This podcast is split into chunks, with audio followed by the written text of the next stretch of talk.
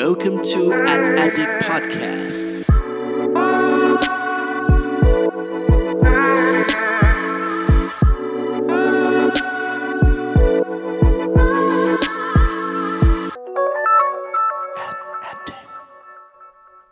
สวัสดีครับ ขอต้อนรับเข้าสู่ Addict Podcast ตอนที่ 53 กับผม เพิร์ดพงศ์ปฏิภาสุขยืดครับ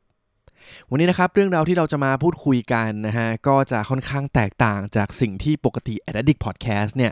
มาทำมาตลอดนะฮะปกติเราก็จะพูดถึงเรื่องโฆษณาการตลาดอะไรที่มันแบบจริงจังนะฮะแต่ว่าวันนี้ครับเราจะมาพูดคุยเกี่ยวกับเรื่องของซีรีส์เกาหลีฮะเออหลายๆคนเริ่มงงแล้วนี่ฉันเปิดถูกช่องเปิดถูกรายการหรือเปล่านะครับต้องบอกว่าวันนี้เนี่ยสิ่งที่ผมจะมาพูดนะครับทำไมเราจะมาพูดเรื่องซีรีส์กันนะฮะเพราะว่าตอนนี้จริงๆเนี่ยมีซีรีส์เรื่องหนึ่งครับ ที่อยู่ใน Netflix แล้วก็เป็นกระแสที่แบบว่า โอ้โหฮือฮามากๆนะครับสำหรับกลุ่มวัยรุ่นหลายๆคนนะฮะโดยเฉพาะเพื่อนๆผมเนี่ยผมเห็นเลยว่าหลายๆคนเนี่ยดูกันแบบติดงอมแงมเลยนะครับรวมถึงตัวผมเองด้วยนะครับซึ่งเรื่องนั้นเนี่ยก็คือเรื่อง e t a w o n Class นะฮะหรือว่าชื่อไทยที่มีชื่อว่าธุรกิจปิดเกมแคนนั่นเอง นะฮะสำหรับใครที่ยังไม่เคยดูเรื่องนี้แล้วกันนะครับผมจะไม่สปอยเรื่องราวนะ แต่ว่าจะเล่าที่มาที่ไปนิดหนึ่งฮะว่าเรื่องนี้จริง ๆ มันเป็นเรื่องเกี่ยวกับการทำธุรกิจนะครับที่สมมติเวลาเราดูไปนะฮะมันจะทำให้เราเนี่ยสามารถได้เรียนรู้อะไรบางอย่าง นอกจากเรื่องของความรักเรื่องของความดราม่าสไตล์ซีรีส์เกาหลีแล้วเนี่ยมันจะทำให้เราได้เรียนรู้เกี่ยวกับธุรกิจ แล้วก็การตลาดไปในตัวด้วยนะครับโดยที่ซีรีส์เรื่องนี้มีจุดเริ่มต้นนะครับมาจาก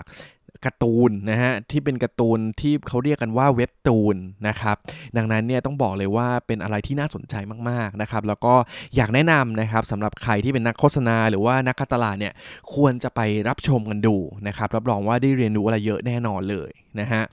ดังนั้นครับวันนี้สิ่งที่ผมอยากจะมาแบ่งปันเพื่อนๆกันนะครับ ที่เรื่องนี้เนี่ยให้กับผมมานะครับ แล้วก็เป็นสิ่งที่น่าสนใจมากๆนะครับ วันนี้ผมเลยจะมาถอด 7 กลยุทธ์การตลาดและการทำธุรกิจที่ได้เรียนรู้จากซีรีส์ e t a w o n Class มาแบ่งปันเพื่อนๆนะฮะคือจริงๆต้องบอกว่าตอนแรกเนี่ยมันมากกว่า 7 นะครับ มีเป็น 10 เลยแต่ว่าผมกลัวว่าบางประเด็นเนี่ยมันจะเป็นการสปอยซีรีส์ซึ่งแบบผมเป็นคนซีเรียสเรื่องการสปอยมากๆนะฮะดังนั้นเนี่ยข้อที่มันสุ่มเสี่ยงผมก็ตัดออกไปนะครับวันนี้เลยเหลือ 7 อันด้วยกันนะครับเพื่อไม่เป็นการเสียเวลานะครับ เดี๋ยวเราไปฟังกันเลยดีกว่านะฮะว่า 7 กลยุทธ์ในการทำการตลาด และทำธุรกิจที่ได้เรียนรู้จากซีรีส์ e t a w o n Class มีอะไรกันบ้าง เราไปฟังกันเลยครับสำหรับสิ่งที่ได้เรียนรู้อย่างแรกนะครับ คือโซเชียลมีเดียแล้วก็อินฟลูเอนเซอร์นะฮะถือว่าเป็นช่องทางการสื่อสารการตลาดที่ขาดไม่ได้ในปัจจุบันนี้จริงๆ นะครับ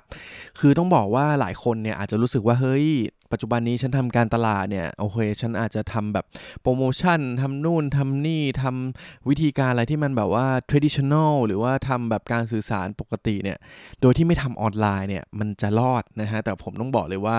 ยากมากๆนะครับในยุคที่ปัจจุบันคนเราเนี่ยฮะใช้โซเชียลมีเดียกันแบบตลอดเวลาอยู่แล้วนะครับไม่ว่าจะเป็นวัยไหนก็ตามนะครับอย่างกลุ่มวัยรุ่นเองนะฮะก็อาจจะใช้ Twitter หรือ TikTok เยอะหน่อยนะครับกลุ่มวัยทำงานก็อาจจะเน้นไปที่ Facebook นะครับส่วนผู้ใหญ่ก็อาจจะเน้นไปที่ Facebook หรือ Line นะฮะ ทุกคนใช้โซเชียลมีเดียกันเป็นปกติในชีวิตแล้วนะครับ ดังนั้นถ้าสมมติว่าเราอยากจะคว้าโอกาสเข้าไปอยู่ในชีวิตประจำวันเขาให้ได้นะครับทำให้แบรนด์ของเราเนี่ยเป็นที่รู้จักให้ได้นะฮะ เรื่องการใช้โซเชียลมีเดียนะครับ แล้วก็อินฟลูเอนเซอร์นะครับ การทำบล็อกทำรีวิวอะไรต่างๆนะครับ กลายเป็นสิ่งที่ค่อนข้างจำเป็นมากๆสำหรับหลาย ๆ ธุรกิจเลยนะครับ ดังนั้นเนี่ย ถ้าใครยังไม่เคยรู้เกี่ยวกับพื้นฐานวิธีการใช้สื่อทำคอนเทนต์นู่นนี่ในโลกออนไลน์นะฮะก็ควรจะเรียนรู้เอาไว้นะครับซึ่งถ้าจะเรียนรู้เนี่ยก็ไม่ต้องไปที่ไหนไกลนะครับติดตามแอดดิกกันได้นะฮะค่อนข้างขายเก่งมากๆเลยนะครับตอนนี้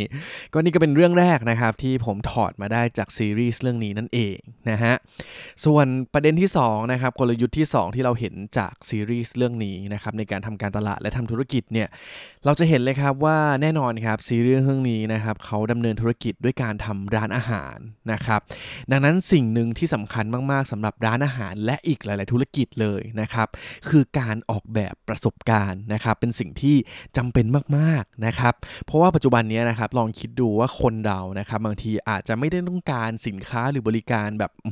แค่ซื้อแล้วก็จบนะครับ เพราะว่าถ้าเขาจะซื้อแบบนั้นเนี่ยเขาก็สั่งออนไลน์เขาก็สั่งซื้อทางช่องทางต่าง ๆ ได้นะครับ แต่ว่าการที่จะทำให้คนเนี่ยออกจากบ้านมานะครับ แล้วก็ไปร้านของเราเนี่ยแน่นอนว่าตอนนี้มันต้องอาศัยสิ่งต่างๆ ในการสร้างประสบการณ์บางอย่างที่ทำให้เขาเนี่ยรู้สึกแปลกใหม่นะครับไม่ว่าจะเป็นการตกแต่งร้านนะครับหามุมต่างๆ ให้เขาถ่ายรูปได้นะครับมันจะมีคำหนึ่งนะฮะที่คนทั่วโลกเขาก็ใช้กันนะครับว่าทำให้เป็น Instagramable นะครับหรือว่าเป็นที่ที่ทำให้คนเนี่ยสามารถถ่ายรูปลง Instagram ได้นั่นเอง นะฮะดังนั้นครับสมมุติว่าตอนนี้เนี่ยใครทำธุรกิจที่มีร้านที่ต้องทำให้คนเนี่ยต้องไปที่ร้านของเรานะฮะลองกลับมาทบทวนกันดูนะครับว่าเฮ้ยตอนนี้เนี่ยฉันมีการสร้างประสบการณ์อะไรบางอย่างที่มันทำให้ดึงดูดคนแล้วหรือยังนะครับถ้ายังเนี่ยก็ควรจะต้องตั้งต้นดีๆนะครับแล้วก็หากิมมิคหาเคล็ดลับหาเทคนิคอะไรบางอย่างนะครับที่ทำยังไงให้คนเนี่ยอยากจะมาที่ร้านของเรา แล้วก็ทำให้ดูแตกต่างจากคนอื่นด้วยนั่นเอง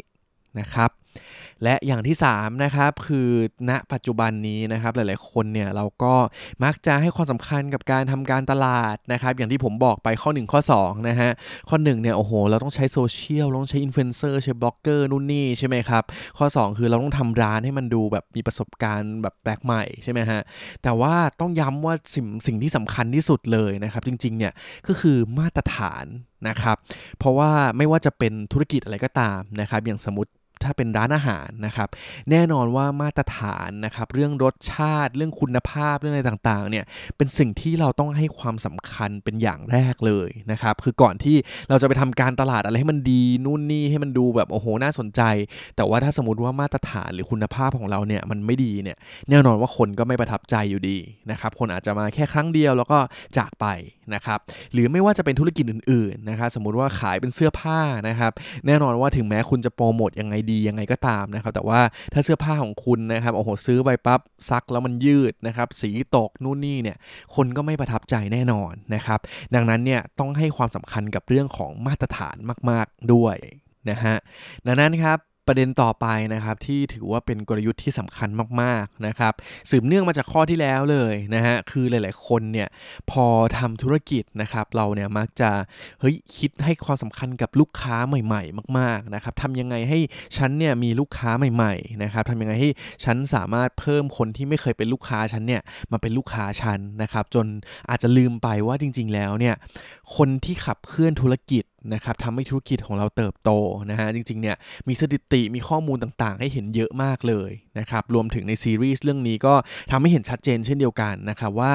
การที่เราจะทำให้ธุรกิจเติบโตนะครับสำคัญคือการต้องรักษาฐานลูกค้าเก่าด้วย นะครับ ดังนั้นเนี่ยสำหรับใครที่ตอนนี้อาจจะให้ความสำคัญกับลูกค้าใหม่ คือแน่นอนว่าผมจะไม่ได้บอกว่าเฮ้ยไม่ใช่ให้ไม่สนใจลูกค้าใหม่เลยนะฮะแต่ว่า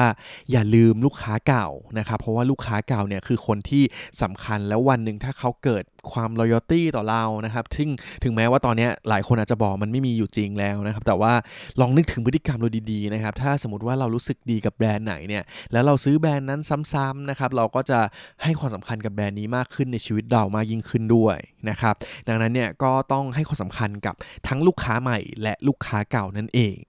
นะครับ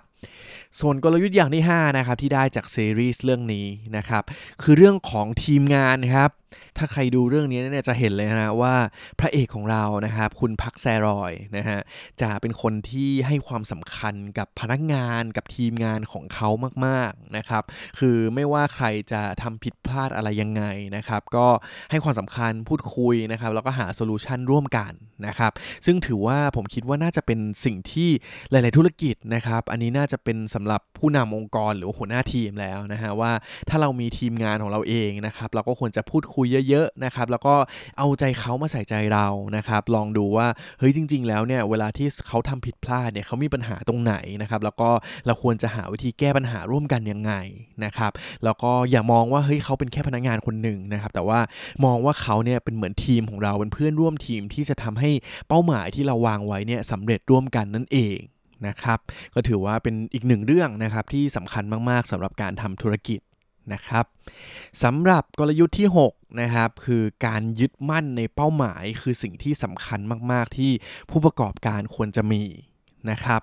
คือถ้าใครดูเรื่องนี้นะครับ จะคงจะทราบกันดีนะฮะว่าเป้าหมายของเขาเนี่ยคืออะไรนะครับ ผมจะไม่สปอยนะครับ ต้องไปดูกันเองนะครับ ซึ่งแน่นอนว่าหลาย ๆ ธุรกิจครับ บางธุรกิจเนี่ยก็มีการทำธุรกิจโอ้โห ดูเติบโตดูดีมากเลยนะ แต่ว่าบางทีนะฮะก็ถึงจุดหนึ่งก็ไม่รู้เหมือนกันว่าทำต่อไปเรื่อย ๆ เนี่ยทำไปเพื่ออะไรนะครับ อาจจะทำให้ขาดแรงบันดาลใจขาดสิ่งที่จะทำให้ challenge นะครับ แล้วก็ทำให้เราอยากจะเติบโตต่อไปมากยิ่งขึ้นด้วยนะครับ ดังนั้นเนี่ยการตั้งเป้าหมายที่ชัดเจนนะครับแล้วก็เป็นสิ่งที่ท้าทายสำหรับตัวเราเองเนี่ยก็ถือว่าเป็นสิ่งที่คนทำธุรกิจต่างๆเนี่ยก็ควรจะมีกันนะครับแล้วก็สำคัญก็คือต้องยึดมั่นนะครับให้ชัดเจนว่าเฮ้ยเป้าหมายนั้นเนี่ยมันสามารถเกิดขึ้นได้จริง ๆ หรือเปล่านะครับแล้วก็ต้องมีการวางแผนที่เหมาะสมด้วยนะครับไม่ว่าจะเป็นเป้าหมายระยะสั้นนะครับหรือว่าเป้าหมายระยะยาวก็เช่นเดียวกันนะครับ ส่วนเรื่องที่ 7 ครับ กลยุทธ์อย่างสุดท้ายนะฮะที่ได้จากซีรีส์อีแตวอนคลาสนี้นะครับ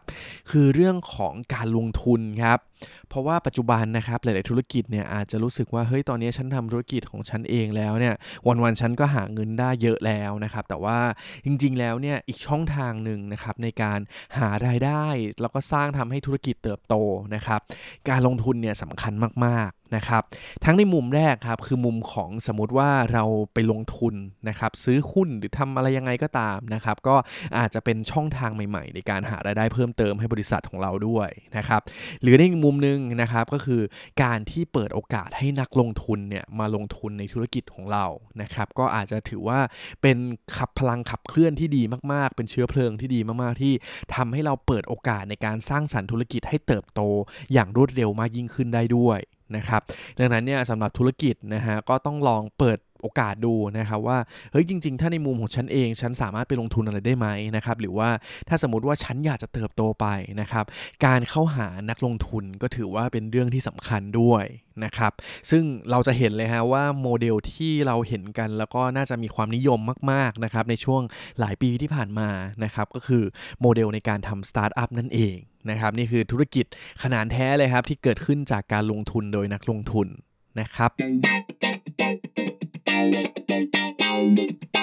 และนี่คือ 7 กลยุทธ์การตลาดและการทำธุรกิจที่ได้เรียนรู้จากซีรีส์ Itaewon Class นั่นเองนะฮะซึ่งเดี๋ยวผมสรุปให้สั้นๆอีกรอบหนึ่งแล้วกันนะครับว่า 7 กลยุทธ์ที่วันนี้เนี่ยผมถอดรหัสกับทีมน้องๆ ทีม Addict มาแบ่งปันเพื่อนๆกันเนี่ยมีอะไรกันบ้าง นะครับ อย่างแรกครับคือโซเชียลมีเดียและอินฟลูเอนเซอร์นะครับหรือว่าการทำการตลาดแบบออนไลน์เนี่ยกลายเป็นช่องทางการสื่อสารการตลาดที่ขาดไม่ได้ในปัจจุบันแล้วนั่นเองนะครับส่วนอย่างที่ 2 ครับ คือการออกแบบประสบการณ์นะครับ เป็นสิ่งที่จำเป็นมาก ๆ นะครับสำหรับร้านต่างๆนะฮะที่จะสามารถหาวิธีการดึงดูดนะครับที่ทำให้คนเนี่ยอยากจะไปร้านของคุณนะครับไม่ว่าจะเป็นเรื่องการดีไซน์ เรื่องการทำให้เหมาะกับการถ่ายรูปและอื่น ๆ อีกมากมาย นะฮะอย่างที่ 3 ครับ คือไม่ว่าเราจะทำธุรกิจอะไรต่างๆนะครับ จะทำการตลาดดีแค่ไหนนะครับ แต่ว่าสำคัญที่สุดนะครับ และต้องให้ความสำคัญอย่างแรกเลยนะฮะคือเรื่องของมาตรฐานและคุณภาพนั่นเองนะครับและอย่างที่ 4 ครับ คือการรักษาฐานลูกค้าเก่านะครับ เป็นเป็นสิ่งที่มีความสำคัญมาก ๆ ไม่แพ้กับการหาลูกค้าใหม่เลยนะฮะดังนั้นเนี่ยธุรกิจนะครับต้องให้ความสำคัญทั้งคู่นะครับทั้งลูกค้าใหม่และลูกค้าเก่านั่นเองครับ และอย่างที่ 5 ครับ ทีมงานนะครับคือสิ่งที่เจ้าของธุรกิจเนี่ยควรให้ความสำคัญมากๆนะครับแล้วก็มองเขาว่าไม่ใช่เป็นแค่พนักงานนะครับแต่ว่ามองเขาเป็นเพื่อนร่วมทีมคนหนึ่งนะฮะที่จะสามารถบรรลุเป้าหมายช่วยกันทำให้สำเร็จไปด้วยกันนะครับ และอย่างที่ 6 ครับ คือการทำธุรกิจนะฮะเราต้องมีเป้าหมายที่ชัดเจนนะครับ แล้วก็ต้องยึดมั่นเป้าหมายนั้นไว้นะฮะไม่ว่าจะเป็นเป้าหมายระยะสั้นหรือระยะยาวนะครับ ซึ่งคนที่กำหนดนะครับก็แน่นอนว่าผู้ประกอบการเองนะครับแล้วก็ทีมงานเองนะครับต้องหาเป้าหมายที่ชัดเจนนะครับเพื่อที่ทุกคนเนี่ยจะได้มุ่งหน้าไปในเส้นทางเดียวกัน นะครับ และสุดท้ายครับกลยุทธ์อย่างที่ 7 นะครับ นอกจากการทำธุรกิจของเราให้เติบโตแล้วนะครับ เรื่องของการลงทุนนะฮะไม่ว่าจะเป็นการลงทุนเพื่อหารายได้เสริมเพิ่มเติมนะฮะหรือว่าการเปิดโอกาสให้มีนักลงทุนมาลงทุนในธุรกิจของเราเนี่ยก็เป็นสิ่งอีกสิ่งหนึ่งที่น่าสนใจนะครับแล้วก็เป็นสิ่งที่หลาย ๆ ธุรกิจเนี่ยถ้าสมมติว่าอยากจะเติบโตมากยิ่งขึ้น อยากจะหาช่องทางในการหารายได้มากยิ่งขึ้นเนี่ยก็ควรจะศึกษาเอาไว้เช่นเดียวกันนะครับ และนี่คือทั้งหมดของ Addict Podcast ตอนที่ 53 ในวันนี้ นะครับ ซึ่งถ้าเพื่อนๆได้ฟังมานะฮะก็คงเห็นแล้วว่า เฮ้ยจริงๆซีรีส์เรื่องนี้เนี่ยมันไม่ใช่ซีรีส์ที่แบบว่า โอ้โห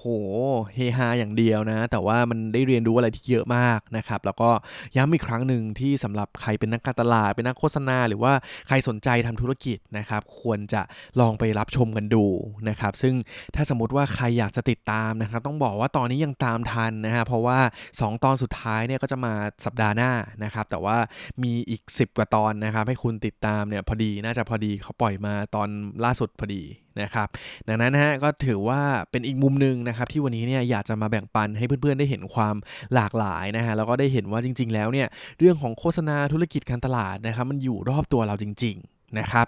ดังนั้นครับวันนี้ก่อนจากกันนะฮะเหมือนเดิมนะครับ อย่าลืมกดไลค์กดแชร์ กดติดตาม Subscribe ในช่องทางต่างๆ ที่เพื่อนๆฟังกันได้นะครับแล้วก็ถ้าสมมติว่ามีเรื่องราวอะไรแนะนำนะครับอยากให้อนัดิกเนี่ยมาเจาะลึกในเรื่องไหนเป็นพิเศษนะครับก็สามารถแนะนำมันเข้ามาได้นะครับวันนี้ก็ขอบคุณทุกคนมากๆนะครับที่ติดตามฟังกันมานะครับไว้เจอกันต่อหน้าครับ วันนี้ขอบคุณครับ สวัสดีครับ Thank you for listening at Addict Podcast